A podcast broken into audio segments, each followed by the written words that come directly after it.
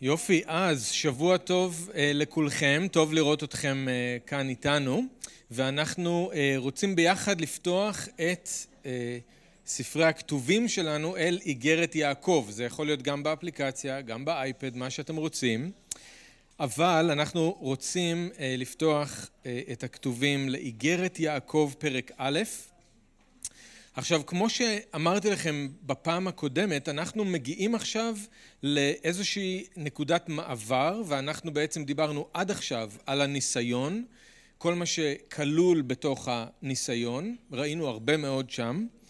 פעם שעברה דיברנו על משהו שקשור לניסיון, אבל לא רק, דיברנו על הכעס, זה מתעורר בעיקר בזמן ניסיון, מן הסתם, אבל לא רק. ועכשיו אנחנו עוברים למשהו שהוא קצת יותר כללי אפילו, ואנחנו נוגעים אבל אה, בדבר העיקרי שיעקב רוצה להגיד באיגרת הזאת. בפעם הראשונה אנחנו שומעים את הדבר העיקרי שיעקב רוצה להגיד בכל האיגרת הזאת, זה מסוכם לנו כאן. אז זה קטע מאוד אה, חשוב, יש כאן הרבה מאוד, אנחנו בפסוקים 22 עד 27 אבל אני כבר אגיד לכם שאנחנו רק ניגע בפסוקים 26 ו-27, אנחנו נתמקד בעיקר ב-22 עד 25, לא בגלל ש-26 ו-27 לא חשובים, אלא בגלל שיש שם בקטן את מה שיעקב ימשיך לדבר עליו בגדול בהמשך האיגרת. כל אחד מהנושאים שהוא מזכיר ב-26 ו-7 אנחנו עוד נפגוש אה, בפירוט לעומק באיגרת. אבל זה כן קשור לדבר כללי יותר חשוב שיעקב רוצה להגיד בקטע הזה. אוקיי, אז נקרא, נתפלל, ואז אני רוצה לתת לנו קצת אה, הקשר למה שאנחנו אה, רואים כאן לפנינו, ואז נקפוץ אל תוך הכתובים. היו עושי הדבר ולא רק שומעים, פן תרמו את עצמכם. כי מי ששומע את הדבר ואינו עושה, כמוהו כאיש המביט על תואר פניו במראה. הוא התבונן בעצמו והלך לו, ומיד שכח מה צורתו. אבל המשקיף בתורה השלמה, תורת החירות, ועומד בה מבלי להיות שומע ושוכח, אלא עושה בפועל, איש זה יהיה מבורך במעשהו. מי שסבור שהוא עובד אלוהים ואיננו שם רסן ללשונו, כי אם מטעה את ליבו, עבודתו אינה אלא הבל. זאתי עבודת אלוהים טהורה ותמימה לפני אלוהים אבינו, לפקוד את היתומים ואת האלמנות בצרתם, ולהישמר נקי מטומאת העולם. אבינו, אנחנו מודים לך על דברך, ואנחנו בציפייה ללמוד, אנחנו בציפייה לשמוע, אבל לשמוע במטרה לעשות, לשמוע במטרה להשתנות. אז אנחנו מתפללים שאתה תעזור לנו להסיר מעלינו כל דבר שיסיח את דעתנו, ואנחנו מתפללים שתיתן לנו אוזניים לשמוע, עיניים לראות, לב שמבין ומוכן לקבל בענווה את הדבר הנטוע, כדי שאתה תוכל לפעול בנו בגבורה. אנחנו שמים את עצמנו בידיך הטובות, ואנחנו יודעים שהדבר שלך הוא חי. אנחנו יודעים שהדבר שלך פועל, הוא חד מחרב פיפיות. הוא חודר פנימה עד להבדיל בין נפש לרוח ובין הדבקים למוח העצמות ובוחן את מחשבות הלב וכוונותיו. כי אין דבר שהוא נסתר מעיניך. הכל גלוי לעיני מי שלפניו עלינו לתת דין וחשבון. אז אנחנו מתפללים שתיקח את דברך ותפעל בתוכנו בגבורה, שהתוצאה בסוף תהיה הכבוד שלך, פאר וכבוד לשם שלך, בשם ישוע. אמן. אז אנחנו יודעים, אמרנו את זה כבר בתחילת הסדרה, שהיו כל מיני בעיות בקהילה הזאת או בקהילות האלה שיעקב כותב אליהם. דיברנו על קצת מהבעיות האלה ואנחנו עוד נראה אותן בהמשך הסדרה. כמו שיש בעיות, היו בעיות ויש בעיות בכל קהילה. אבל כמה מהבעיות שדיברנו עליהן ראינו שהם באים, כשהם באים לבית הכנסת, זוכרים זה בתקופה הקדומה ממש, לפני שהיו קהילות, בנייני קהילות, אז הם היו מתאספים בבית הכנסת, וכנראה שהיה להם מין מנהג כזה לתת יותר כבוד לעשירים, היו להם כבר מקומות שמורים מראש, מקומות מכובדים, והיו גם מקומות שמורים מראש לאלה שהם עניים, okay? אוקיי? עד היום, נכון? אולי לעשירים זה היה מקדימה או במקום מרכזי כלשהו, לעניים זה היה מאחורה או במקום נמוך. היו שם גם כנראה הרבה אנשים בתוך הקהילה או בין המאמינים האלה שרצו להיות מורים או חשבו את עצמם למורים, אבל מהפה שלהם עדיין יצאו גם קללות וגם ברכות, כמו מעיין שיוצאים ממנו מים מרים ומתוקים באותו זמן, לא מוכנים להיות מורים אבל רוצים או חושבים את עצמם. היו גם כאלה שחשבו את עצמם לחכמים יותר מאחרים, אבל החוכמה שלהם לא הייתה חוכמה מלמעלה, היא הייתה חוכמה ארצית, אז היא לא הביאה לשלום, היא הביאה לקנאה, למריבות, לכל מיני מהומות בתוך הקהילה. היו שם גם כאלה שהיו מתפללים והיו מבקשים מאלוהים שיברך אותם. אבל בעצם הכוונה שלהם הייתה לקחת את הברכה של אלוהים ולבזבז את הברכה הזאת על התאוות שלהם. גם זה היה שם. היו שם כאלה שממש חיו עם רגל אחת בעולם ורגל אחת בתוך הקהילה, חשבו שהם יכולים להיות ידידים של העולם ולעבוד את אלוהים באותו זמן. אז כל מיני בעיות, כל מיני בעיות. יעקב עוד התייחס לכל הדברים האלה באיגרת, אבל הוא ידע שכל הבעיות האלה זה סימפטומים למשהו הרבה יותר רציני שקורה שם. הוא ידע שמתחת לכל הבעיות האלה הייתה בעצם בעיה אחת גדולה, שורש לא טוב שהצמיח את כל הקוצים האלה. הבעיה הייתה שהרבה מהמאמינים שם חיו עם מין הפרדה כזאת שהם יצרו לעצמם בין מה שדבר אלוהים אומר לבין איך שהם חיים את החיים שלהם. היה נתק בין שני הדברים. הם נתנו כבוד לדבר אלוהים, הם למדו את דבר אלוהים, הכירו את דבר אלוהים, אבל לא חיו לפי דבר אלוהים. יותר מזה, הם היו אנשים שהיו הולכים קבוע לבית כנסת. הם היו אנשים שהיו מתפללים. הם היו לומדים ביחד את דבר אלוהים. כנראה שהם גם היו שומרים כל מיני מנהגים ומסורות, אז היו להם מעשים. זה לא העניין. הם לא חשבו שיש נתק. הם לא ראו את הנתק, כי מבחינתם הייתה להם אמונה בישוע, הם הכירו את דבר אלוהים והיו להם מעשים. אז אין נתק. הבעיה היא כשיעקב הסתכל על חיי היום-יום שלהם, ובמיוחד על איך שהם מתנהגים אחד כלפי השני. הוא הבין שהם לא חיים לפי תורת המשיח, לפי הדרך של אלוהים בישוע. אז כן היו להם מעשים. אבל זה היה יותר דתי, זה היה חיצוני. לא מעשים שמראים שהם ממש לקחו את דבר אלוהים ויישמו אותו בחיים שלהם. הם לא חיברו באמת בין אמונה בישוע לבין מעשים. זאת הייתה הבעיה שהייתה מתחת לכל הבעיות. ובגלל זה יעקב יחזור לעניין הזה שוב ושוב. הוא מאתגר אותם לחבר את הקצוות האלה ביחד. איפה שהיה נתק צריך להיות חיבור, הוא מנסה לתקן את הקצר הזה. אז היום אנחנו שומעים את זה בפעם הראשונה בצורה הכי ברורה, אבל אנחנו נראה שזה הלב של האיגרת. יעקב חוזר לזה שוב ושוב. היו עושי הדבר לא רק שומעים. אמונה בלי מעשים היא מתה, היא עקרה. היו עושי הדבר. והמעשים שהוא מדבר עליהם באיגרת זה לא מנהגים וזה לא כל מיני מסורות, אלא מעשים שהם לפי דבר אלוהים ובמיוחד לפי תורת המשיח. בגלל זה כל האיגרת בנויה על בסיס הדרשה על ההר. הכל בנוי על הדרשה על ההר. זה הלב של תורת המשיח. זה החיים במלכות האלוהים. וכל זה נכון לא רק להם, אי שם במאה הראשונה, גם לנו. כי אולי אנחנו גם מקפידים לשמוע את דבר אלוהים ולבוא לקהילה כל שבת. ואולי גם לנו יש כל מיני מנהגים שאנחנו מקפידים לא לפספס. כל זה טוב, אבל השאלה בסוף היא האם אנחנו עושים את מה שדבר אלוהים אומר? האם אנחנו באמת חיים לפי תורת המשיח? או שאנחנו עושים את אותה הטעות כמו המאמינים בזמן של יעקב, אנחנו חיים באיזשהו מין נתק בין מה שאנחנו שומעים לבין מה שאנחנו עושים. אולי יש מעשים בחיים שלנו, אבל המעשים האלה לא קשורים ליישום של דבר אלוהים, לא קשורים ליום יום שלנו. ובעיקר לאיך שאנחנו מתנהגים אחד לשני כאחים ואחיות במשיח.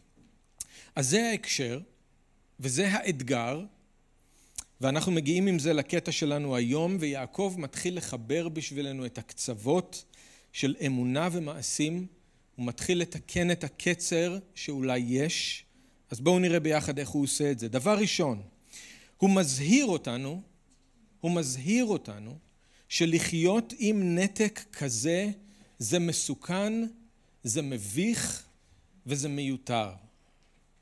לחיות עם נתק כזה זה קודם כל מסוכן. תראו בפסוק 22, היו עושי הדבר ולא רק שומעים, פן תרמו את עצמכם. מי שחי עם נתק כזה, אולי הוא מרמה את עצמו. אולי הוא חי באשליה. אולי הוא מספר לעצמו משהו שהוא לא נכון. גם בפסוק 26 יעקב אומר על זה שחושב שהוא עובד אלוהים אבל הוא לא יכול לשלוט על הפה שלו, שהוא מטעה את ליבו. הוא מרמה את עצמו. עבודתו היא הבל. כמו שאנחנו כבר אמרנו, יעקב מבסס את כל האיגרת שלו על הדרשה על ההר, אז זה לא מפתיע שמה שהוא אומר כאן מאוד מזכיר את האזהרה של ישוע בסוף הדרשה על ההר, נכון? על מי ששומע אבל לא עושה. לא כל האומר לי אדוני אדוני ייכנס אל מלכות השמיים, אלא העושה את רצון אבי שבשמיים. רבים יאמרו אליי ביום ההוא, אדוני, אדוני, הלא בשמך ניבאנו, בשמך גירשנו שדים, בשמך עשינו נפלאות רבות. אז אודיע להם, מעולם לא הכרתי אתכם, סורו ממני, עושי רשע. לכן כל השומע את דבריי אלה ועושה אותם, יהיה דומה לאיש נבון אשר בנה את ביתו על הסלע. הגשם ירד, באו השיטפונות, נשבו הרוחות, הלמו בבית ההוא, אך הוא לא נפל, כי יוסד על הסלע. כל מי ששומע את דבריי אלה ואינו עושה אותם, ידמה לאוויל אשר בנה את ביתו על חול. הגשם ירד, באו השיטפונות, נשבו הרוחות והלמו בבית ההוא, נפל הבית, וגדולה הייתה מפלתו. כולם שמעו, אבל לא כולם עשו. ועשו מה? עשו את רצון האב, את מה שישוע לימד בדרשה על ההר. היו כאלה שעשו כל מיני דברים אחרים בשם של ישוע, אבל לא עשו את רצון האב. שני אנשים בנו בית, נכון? לא כתוב שאחד בנה והשני לא בנה, שניהם בנו, אבל איך הם בנו? אחד על הסלע, אחד על החול. זה שבנה על הסלע שמע ועשה. זה שבנה על החול רק שמע. אלה ששמעו חשבו שהם ייכנסו אל המלכות ונדהמו שישוע אומר להם שהם נשארים בחוץ והוא לא מכיר אותם. כי הם שמעו והם לא עשו עם זה כלום. אלה שבנו על החול כנראה היו בטוחים שהסערה לא תבוא, או שאם היא תבוא, הבית יחזיק, אבל הם נדהמו כשהבית קרס ברגע אחד. אז הם רק שמעו, אבל הם לא עשו עם זה כלום. זה כן היה בית, אבל זה לא היה מספיק, כי הוא היה בנוי על חול.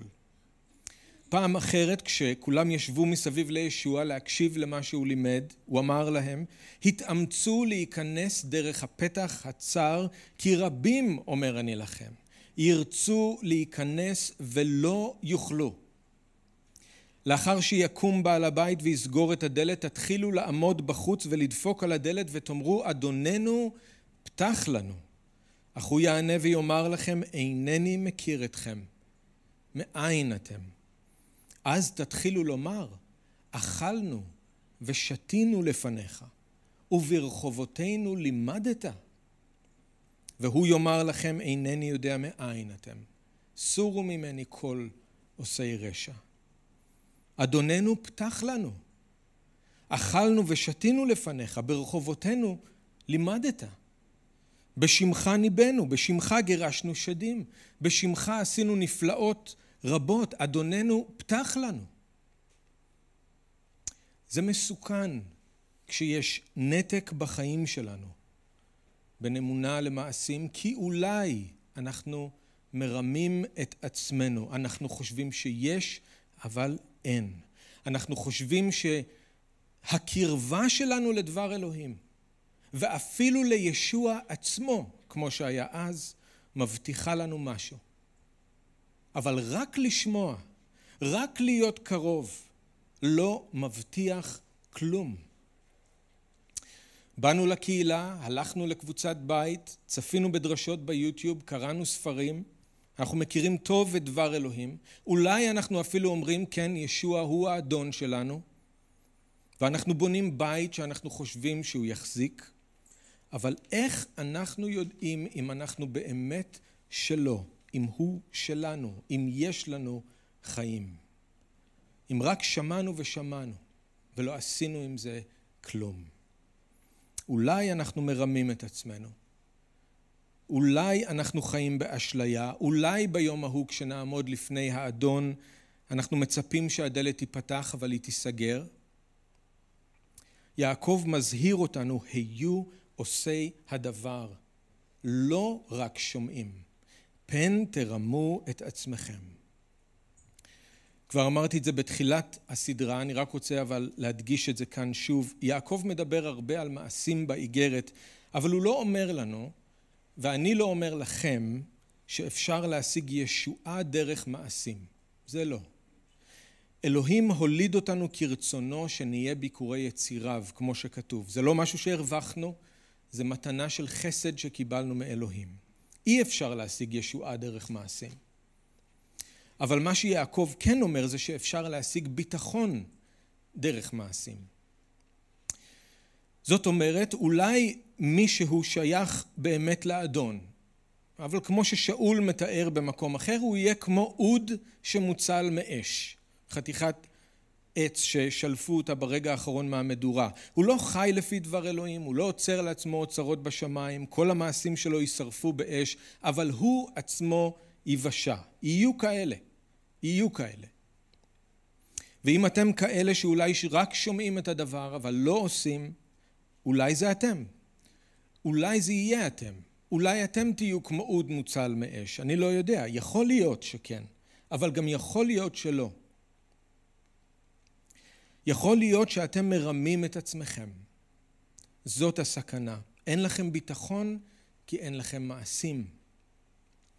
יוחנן אומר אותו הדבר באיגרת הראשונה שלו בפרק ג', פסוקים 18 ו-19, ילדיי, אל נא נאהב במילים ובדיבור, כי אם בפועל ובאמת, ובזה, ככה, נדע כי מן האמת אנחנו, ונשקיט את לבבינו לפניו.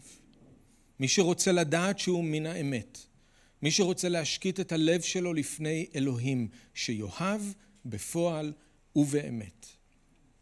ואז, גם אם מתעורר בי חוסר ביטחון וספק, וזה יכול לקרות, אז אני יכול להגיד, רגע, אבל כשאני מסתכל על החיים שלי, אני רואה את המעשים. אני לא בטוח, רגע, אני שלו או אני לא שלו, יש לי חיי עולם או אין לי. לפעמים זה יכול לקרות שאנחנו מתבלבלים, אבל יש לי את המעשים, ואני יכול להסתכל בנקודה הזאת על המעשים, שהם כמו פרי שמעיד על העץ שהוא טוב, וככה להשקיט את הלב שלי לפניו. ויכול להיות שהעץ טוב, אבל אם אין פרי, אז איך אפשר לדעת? נכון? אולי אני מרמה את עצמי. אולי. אולי לא, אולי כן. וזה הימור גדול מדי, כי יותר מדי מונח על הכף. אז המעשים נותנים לי ביטחון, לא ישועה. בלי מעשים אולי יש לי ישועה, אבל אין לי ביטחון. ואף אחד אחר אין לו ביטחון לגביכם. אולי באמת אין לי ישועה, ואז אני בסכנה. אולי אני אחד מאלה שכן מרמים את עצמם, שחושבים שחשיפה לדבר אלוהים זה מספיק. אבל יעקב מזהיר אותנו מלעשות טעות כזאת. אבל יעקב לא רק אומר שזה מסוכן להיות מישהו ששומע ולא עושה, זה גם מביך וזה גם מיותר. תראו בפסוק 23 ו-24, מי ששומע את הדבר ואינו עושה, כמוהו כאיש המביט על תואר פניו במראה. הוא התבונן בעצמו והלך לו, ומיד שכח מה צורתו. אני מקווה שאתם רואים כמה שזה אבסורד מה שיעקב מתאר כאן. מישהו שנעמד מול המראה, מסתכל על הפנים שלו, מתבונן בעצמו, בוחן טוב טוב כל דבר קטן, ואז הולך, ומיד שוכח את כל מה שהוא ראה. אף אחד לא מתנהג ככה. זה מה שיעקב מנסה להגיד, זה אבסורד וזה מביך, וזה מיותר אם מישהו עושה דבר כזה. אני בטוח שאחרי שאתם קמתם היום בבוקר, נעמדתם מול המראה ולקחתם קצת זמן להסתכל על עצמכם. אולי ראיתם שהשיער מפוזר, שיש קצת לכלוך ליד העיניים, אולי הגברים ראו שיש קצת זיפים על הפנים או שהזקן מבולגן, ותתארו לכם שאחרי שעמדתם מול המראה איזה עשר דקות, אחרי שהתקרבתם והתרחקתם ובחנתם את עצמכם מכל זווית אפשרית, הייתם אומרים לעצמכם, נו יפה, כל כך הרבה דברים גיליתי על עצמי הבוקר. את השיער שלי אני צריך לסרק, את העיניים שלי אני צריך לשטוף, יש זיפים שאני צריך לגלח, את הזקן אני צריך לסדר, וואו, כמה דברים שלא ראיתי. ואז אחרי זה, אחרי שהכרזתם בשמחה על כל הרשימה של הדברים החדשים האלה שגיליתם על עצמכם, תארו לעצמכם שאתם פשוט מסתובבים והולכים ושוכחים הכל ולא עושים עם זה כלום. לא מסרקים, לא שוטפים, לא מגלחים, לא מסדרים. וככה הייתם יוצאים מהבית, ככה הייתם הולכים ברחוב, ככה הייתם באים לקהילה, עם שיער פרוע, לכלוך ליד העיניים, זיפים, זקן מפוזר, אבסורד. זה מביך. אף אחד לא מתנהג ככה. זה הרעיון. וכמו שזה אבסורד, כמו שזה מביך להתנהג ככה עם עצמנו באופן פיזי, ככה זה אבסורד ומביך ומיותר לעשות משהו כזה עם דבר אלוהים. דבר אלוהים הוא מראה. כשאנחנו לומדים ביחד את דבר אלוהים זה כדי שנראה שם את עצמנו לטוב או לרע, ואז כדי שנעשה משהו עם מה שראינו. לבוא שבוע אחרי שבוע לקהילה, לשמוע את דבר אלוהים, ואז להכריז בשמחה שלמדנו כל כך הרבה דברים חדשים, ואז ללכת ולשכוח את הכל, ולא לעשות עם זה כלום. אבסורד, מביך, מיותר. ממש כמו להסתכל על עצמנו במראה בבוקר, לראות את כל מה שצריך לתקן ולסדר, אבל לא לעשות עם זה כלום. אז למה בכלל להסתכל במראה? יש יופי בדבר אלוהים, אבל דבר אלוהים זה לא רק תמונה יפה שמתפעלים ממנה וממשיכים הלאה, דבר אלוהים זה מראה. מראה שמשקפת לנו את עצמנו כדי שיקרה משהו. כדי שנשתנה מכבוד אל כבוד ונהפוך להיות יותר דומים לישוע. לפעמים אנחנו נראה שם דברים שצריך לתקן, לפעמים אנחנו נראה דברים שצריך לחזק, דברים שצריך להוסיף, דברים שצריך להסיר. אנחנו כל הזמן מתאימים את עצמנו לדמות של ישוע שמציצה אלינו מתוך המראה. אנחנו באותו זמן רואים אותו ורואים אותנו ועושים מה שצריך כדי להידמות לו. אנחנו צריכים לראות כדי להשתנות, זה הרעיון. לראות ולא לעשות עם זה כלום, זה אבסורד, זה מביך, זה מיותר. יהא כל איש מהיר לשמוע, בלתי נחפז לדבר וקשה לכעוס. חוץ מלהבין מה זה אומר. אנחנו עושים עם זה משהו? כשהכעס מתחיל למלא אותנו, אנחנו נזכרים בזה? אנחנו מנסים ליישם את זה? אל נא תטעו, אחי אהוביי, כל מתנה טובה וכל מתנה שלמה יורדת ממעל מאת אבי האורות. אז אנחנו נזהרים לא לטעות לגבי האופי של אלוהים, לא להאשים את אלוהים, אלוהים מנסה אותי. אנחנו לוקחים אחריות על החושך שנמצא בנו, אנחנו עושים עם זה משהו. איש מכם אם יחסר חוכמה יבקש מאלוהים הנותן לכל בנדיבות ובלא גערה ותינתן לו. אז אנחנו מבקשים? אנחנו עושים משהו עם מה שראינו בראי של דבר אלוהים? זה לא משנה כמה אנחנו רואים, השאלה מה אנחנו עושים עם זה. יש הרבה אנשים שמכירים את דבר אלוהים טוב מאוד. חלקים שלמים מדבר אלוהים הם מכירים בעל פה. אבל מה הם עושים עם מה שהם רואים? מה הם עושים עם מה שהם שומעים? זה משפיע עליהם איכשהו? משנה אותם איכשהו? יש משהו בחיים שלהם שמראה שהם כפופים לדבר, שהם עבדים לצדקה? אין מישהו מושלם, אני חושב שאתם כבר יודעים את זה. זה לא אפס או מאה, הכל או כלום. אף אחד מאיתנו לא מיישם את דבר אלוהים תמיד או בצורה מושלמת.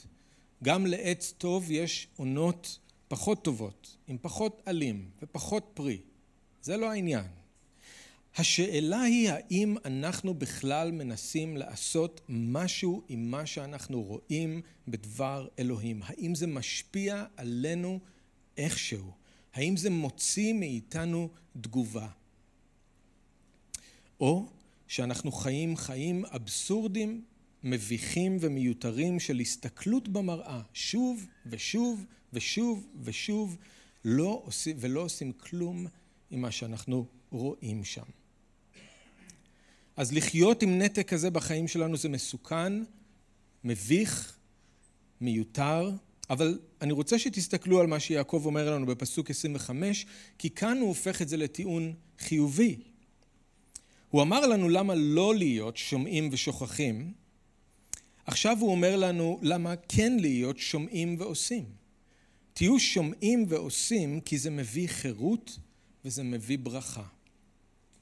אבל המשקיף בתורה השלמה, תורת החירות, ועומד בה מבלי להיות שומע ושוכח, אלא עושה בפועל, איש זה יהיה מבורך במעשהו. דבר אלוהים זה לא רק דבר, מראה שמשקפת אותנו, זאת מראה שמשחררת אותנו. התורה השלמה היא תורה של חירות, וחיים לפי תורת החירות הם חיים של ברכה. דבר אלוהים לא רק מראה לנו את עצמנו ואת כל מה שצריך להשתנות, ואז משאיר אותנו לבד להתמודד עם זה בכוח שלנו. כמה זה היה מייאש, כמה זה היה מייאש אם זה היה ככה, אבל זה לא ככה. דבר אלוהים גם משקף וגם משחרר אותנו, ובסוף מביא אותנו למקום של ברכה. זה החסד שיש במראה של דבר אלוהים. יעקב אומר שבניגוד למי שמביט במראה והולך לו ושוכח את מה שהוא ראה, מי שנשאר שם לעמוד זקוף באומץ מול הראי של דבר אלוהים ומחליט להגיב למה שהוא רואה שם, אדם כזה, יעקב אומר, מוצא חירות וברכה. אדם כזה משתנה לדמות של ישוע. ויעקב מחליף כאן את הדבר בתורה. שמתם לב? הוא אמר היו עושי הדבר, ועכשיו הוא מדבר על התורה השלמה של החירות. אנחנו נראה שהוא יחזור לזה בהמשך, גם בפרק ב', הוא קורא לזה תורת המלכות בפסוק שמונה, ותורה של חירות עוד פעם בפסוק 12. מצד אחד זאת תורה, זה חוק. ככה חיים במלכות אלוהים, וישוע הוא המלך. ואני חושב שאולי הוא גם משתמש במילה תורה, אנחנו נראה שהוא משתמש בזה לא מעט באיגרת, כי הוא כותב לאחים שלו שהיו יהודים, שהיו עדיין בבית כנסת.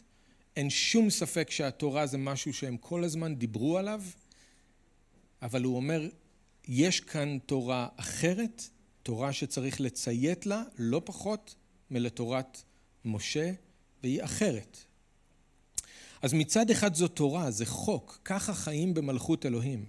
אבל מצד שני זה חוק רוח החיים במשיח ישוע, שמשחרר אותי מחוק החטא והמוות.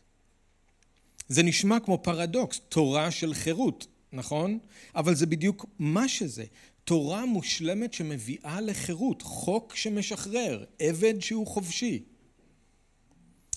ישוע אמר לאלה שהלכו אחריו, תדעו את האמת והאמת תשחרר אתכם. אם הבן משחרר אתכם, באמת בני חורין תהיו. שאול אמר לקורינתים, אדוני הוא הרוח, ובאשר רוח אדוני שם החירות. הוא אמר לגלטים, המשיח שחרר אותנו אלי חירות, לכן עמדו, אל תיכנעו שוב לעול העבדות. אחי, לחירות נקראתם, רק שלא תהא החירות אמצעי ביד הבשר. כיפה אמר, התנהגו כאנשים חופשיים, לא כאנשים המחזיקים בחופש ככסות לרשע, אלא כעבדי אלוהים. עבדי אלוהים שהם אנשים חופשיים. חוק שמשחרר. תורה שמביאה חירות. כשאנחנו מסתכלים אל תוך הראי של דבר אלוהים, וכשאנחנו מחליטים לעשות משהו עם מה שאנחנו רואים שם, אנחנו מיד מגלים שאלוהים איתנו, ושהוא נותן לנו את הדרך ואת הכוח להשתנות. בגלל זה זו תורה של חירות, בשביל זה ישוע נתן את החיים שלו. תורת משה לא הייתה תורה של חירות. היא הכינה אותנו לקראת התורה של החירות, אבל תורת משה הייתה תורה של עבדות. היא רק יכלה להראות לי את החטא שלי, ואולי לתת לי דרך לכפר באופן זמני על החטא שלי, אבל היא לא יכלה לשנות אותי, היא לא יכלה לשחרר אותי. אבל כשבא הבן, אז הוא קנה אותנו בדם שלו, והוא פדה אותנו מקללת התורה, והוא שחרר אותנו מעבדות לתורה. וזה לא שהוא השאיר אותנו בלי תורה, הוא נתן לנו תורה של חירות. תורה שבאותו זמן גם מוכיחה אותנו על חטא וגם נותנת לנו את החירות מהחטא. אז יעקב אומר לנו והוא אומר להם, אל תפספסו את החירות והברכה שיש במשיח. אם אתם רוצים יותר חופש, יותר ברכה, תשקיפו אל התורה השלמה, תורת החירות, ותעמדו בה מבלי להיות שומעים ושוכחים, ואז תהיו מבורכים במעשיכם. תהיו שומעים ועושים וחופשיים ומבורכים. אבל מי ששומע ושוכח, שמתבונן במראה והולך לו, לא יודע מה הוא מפסיד. כמה חירות וכמה ברכה יש למי שמשקיף בתורה השלמה, תורת החירות, ועומד בה ומיישם אותה ביחד עם אלוהים. אוקיי, הדבר השלישי והאחרון, אנחנו רק ניגע בזה, זה פסוקים 26 ו-27, אבל משהו חשוב שיעקב אומר גם כאן, שקשור למה שדיברנו עליו. אם אתם רוצים לבדוק את עצמכם, אם אתם עושים ולא רק שומעים, אל תחפשו את המנהגים, אלא את ההתנהגות. מי שסבור שהוא עובד אלוהים ואיננו שם רסן ללשונו, כי אם מטעה את ליבו, עבודתו אינה אלא הבל. זאתי עבודת אלוהים טהורה ותמימה לפני אלוהים אבינו, לפקוד את היתומים והאלמנות בצרתם, ולהישמר נקי מטומאת העולם. עובד אלוהים, עבודתו, עבודת אלוהים, זה ביטוי, מילים וביטויים די נדירים, אבל המשמעות של זה, זה מנהגים או טקסים דתיים. ממש כמו שאנחנו מכירים היום, ביהדות הרבנית זה לנשק מזוזה, להניח תפילין, ללכת לבית כנסת, לשמור שבת לפי כל החוקים. בזרמים מסוימים בנצרות זה יכול להיות להדליק נרות, להתפלל לקדושים, ללכת לכנסייה, כל מיני טקסים שאתם מכירים. אז מה שיעקב אומר זה שאין ערך לכל הטקסים החיצוניים האלה אם מישהו לא מצליח לשלוט על הפה שלו או אם מישהו לא דואג לחלשים סביבו, או אם הוא לא שומר את עצמו נקי מטומאת העולם. אין ערך. הבל, עבודתו היא הבל. אז כל הדברים האלה עוד יחזרו במשך האיגרת, אז אני לא רוצה שניכנס לזה כרגע, אבל אני כן חושב שזה קשור למה שאמרנו עד עכשיו. למה? כי יש את אלה שאולי מרמים את עצמם כי הביטחון שלהם זה בזה שהם שומעים כל הזמן את דבר אלוהים. וכאן יש את אלה שמטעים את ליבם, גם מרמים את עצמם, כי הם בוטחים במנהגים שלהם, במסורת. זה הרעיון. שניהם מרמים את עצמם. שניהם חיים עם ביטחון שהוא לא אמיתי. רק לשמוע זה לא נותן ביטחון. ולקיים כל מיני מנהגים דתיים זה לא נותן ביטחון. התשובה לשניהם היא אותו הדבר, רק מי שחי לפי התורה השלמה, תורת החירות, יהיה מבורך במעשהו, ויהיה לו ביטחון אמיתי שהוא שייך לאדון. מי שמתבסס על השמיעה של דבר אלוהים בלי לעשות עם זה כלום, בונה את הבית שלו על חול. מי שמתבסס על מנהיגים דתיים בלי ליישם ביום יום את מה שישוע לימד, כמו לשמור על הלשון שלנו, לדאוג לחלשים, להישמר נקי מטומאת העולם, גם הוא בונה את הבית שלו על חול. אז אנחנו נראה איך יעקב מדבר על הדברים האלה בהמשך, הוא ידבר על היחס לחלשים, הוא ידבר על הלשון הרבה, על ידידות עם העולם, אבל בינתיים, בינתיים, לפני שאנחנו ניכנס לדברים האלה, בואו בינתיים נזכור את מה שעכשיו ראינו. אזהרה, עידוד, מאוד מאוד חשוב שתהיה לנו את הפרספקטיבה הזאת, את ההבנה הזאת, ואנחנו צריכים לבקש מהאדון חסד. להיות עושי הדבר ולא רק שומעים, כדי שלא נרמה את עצמנו וכדי שלא נפסיד את החירות והברכה שיש לנו במשיח. אם נשקיף אל תוך התורה השלמה, תורת החירות, ונעמוד בה, מבלי להיות שומעים ושוכחים, אנחנו נמצא חירות, אנחנו נמצא ברכה, ואנחנו נשתנה לדמותו של המשיח, ואנחנו לא נרמה את עצמנו, יהיה לנו ביטחון. ביטחון באדון. בואו נתפלל. אדון ישוע, אנחנו מודים לך שאתה מדבר אלינו, אל הלב שלנו בצורה שהיא אמיתית, בצורה שהיא, זה לא משהו שהוא קל לשמוע, אבל ישוע, אתה בא עם כל כך הרבה חסד, ואתה בא עם ההבטחה של גבורת הרוח ששוכנת בתוכנו. ואנחנו מבקשים שתעזור לנו לקחת את כל מה שראינו היום בתוך דברך ולא להפוך את זה למשימה שאנחנו צריכים לבצע בכוח שלנו, לא לקחת את זה למקום של אשמה. עזור לנו לקחת את מה שראינו ואת מה ששמענו ובענווה לבוא לפניך ולבקש שאתה תעזור לנו. תבקש, ת, תעזור לנו לבקש ממך את מה שאנחנו צריכים, אם זה חוכמה, אם זה כוח, יותר זהירות, יראת אלוהים בחיים שלנו. אדון, אנחנו מבקשים שתשמור אותנו, שלא נרמה את עצמנו, שלא נגיע ליום ההוא ונופתע, אלא שנגיע ליום ההוא ונהיה מוכנים. ועכשיו בחיים האלה, שלא נפסיד את הברכה ואת החירות שאתה רוצה לתת לנו. רק בכוח שלך אנחנו יכולים לעשות את זה, אז אנחנו מבקשים את הברכה שלך עלינו, בשמך ישוע. אמן.